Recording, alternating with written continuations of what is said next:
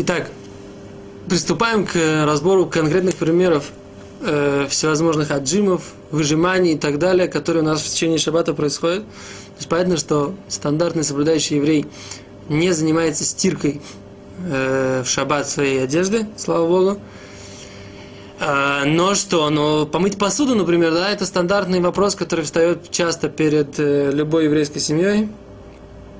Как бы, если вас, во-первых, иногда просто тяжело оставлять мытье всей посуды на после шаббата, и как бы полный комплект, иногда просто приходят гости, и нет такого количества сервизов, и такого большого сервиза, чтобы всем поставить на стол и потом не надо было мыть. В общем, как бы, если есть необходимость, мы говорим так, если есть необходимость для шаббата помыть посуду на шаббат, это сделать можно с точки зрения как бы усилий, которые мы прикладываем в течение шаббата. Теперь как это сделать правильно? Тряпка, как бы скотч брайн, то есть вот эта вот губка, ей пользоваться нельзя. Цемер плода, э, то есть что такое цемер плода? Это железная такая губка, которая очищает пригоревшие и как бы такие жиры и так далее, ей пользоваться тоже нельзя. Как, чем можно пользоваться? Можно пользоваться такие, есть такие как бы из пластика сделанные губки с, с, такими, с большими дырками, да? Ими пользоваться можно, поскольку, несмотря на то, что во всех э, в губках мы отжимаем, и там как бы это там очень маленькие дырочки, поэтому это мы видим, как, что это э, отжим. Но если у нас вот эта вот губка э, пластиковая, вот это вот с большими дырками, я не знаю, достаточно ли хорошо я объясняю, но имеется в виду, да, обычно они такой из прозрачного пластика, такие губки, э, они завернуты как бы как в такой кружочек такой получается. Э, забыл, как с точки зрения стереометрии называется эта фигура. Ну, как типа кольцо такое, да? Понимаете, да? Кольцо такое, которое закрыто с одной стороны э, кольцо не плоское, а кольцо как бы какая колбаска такая закрученная, да? И вот так она закрыта с одной стороны. Вот это, это вот есть, вот этим можно пользоваться. Они, как правило, дырки такие большие, и ими можно пользоваться в шаббат. Теперь, если будет такая же штука железная, будут широкие дырки, тоже можно будет ей пользоваться, и тем самым можно будет отмыть как бы, какие-то жиры, какие-то и так далее и тому подобное. Это то, что касается, как мыть посуду.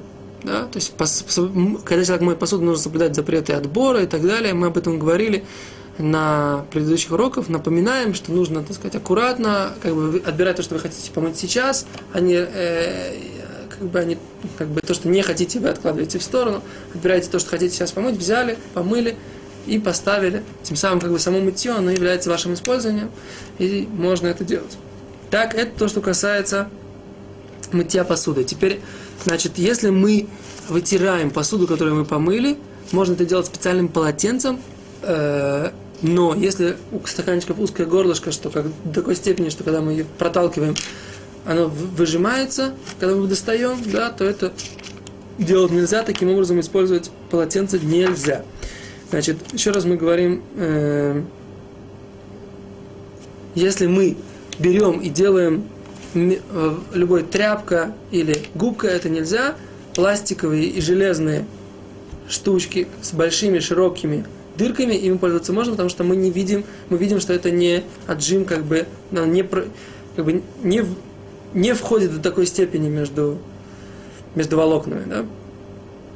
Теперь, эм, то, что сказать, теперь мы говорим, что цемер плода, то есть как бы, когда такие кусок э, железа, такой тонкого, как э, волосы железа, которым отделяют жир, мы тоже говорим, что это относится к губкам, которыми пользоваться нельзя. То есть подытожим, можно мыть посуду, когда широкие дырки, тогда как бы есть, которые моют вообще целлофановым пакетиком посуду. Это не так удобно, но это как бы совсем-совсем изначально, так сказать, совсем-совсем правильно. Но как бы мы еще рассказали, что можно мыть и вот этой вот пластиковой мочалкой. Теперь человек, которому нужно, э, нужно продезинфицировать рану в шаббат.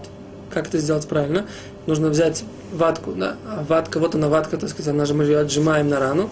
Нужно сделать так, немножко налить на рану спирта, вместо того, чтобы на, на ватку, а потом протереть рану, нужно на рану налить немножечко спирта рядом, и вот так вот сухой ваткой протереть на рану. Понимаете, да? Тем самым мы не отжимаем ее на рану, а мы тем самым ее, тем самым мы ее просто проводим по ране этот спирт, да? Это то, что касается э, то, что касается вопроса, каким образом использовать вату. Теперь, каким образом можно использовать, не, в, э, если мы хотим использовать бумагу, бумагу для того, чтобы намочить бумагу и ей что-то протереть, например, салфетку. Э, в принципе, так. Можно сказать, что стирки в бумаге нет, но когда бумага впитывает в себя воду, мы ее отжимаем, это подобно, тоже вот эта стирка, они в этой книге запрещают. Нужно спросить у компетентного равина. Я сейчас как бы недостаточно глубоко повторяю эту тему для того, чтобы сказать вам собственный псак. Э, то есть не то, что я могу сам вообще сказать, но в принципе как бы сказать какое-то свое мнение. Здесь в этой книге они запрещают. И э, тот, кто хочет как бы заняться этим вопросом поглубже, пусть спросит компетентного равина и попробует с ним обсудить этот вопрос, можно ли отжимать бумагу. Мы говорим, что это делать нельзя, да, и как бы человек, который хочет выяснить что-то новое по этому вопросу, ответственность на нем пойти выяснить у компетентного равина. Это конкретные примеры. Мы на следующем уроке разберем вопрос по поводу э, влажных салфеток, поэтому посвятим отдельный урок и э, посвятим отдельный урок тому, можно ли достать, э, можно ли достать мокрую, мокрую губку из раковины. Спасибо, до свидания.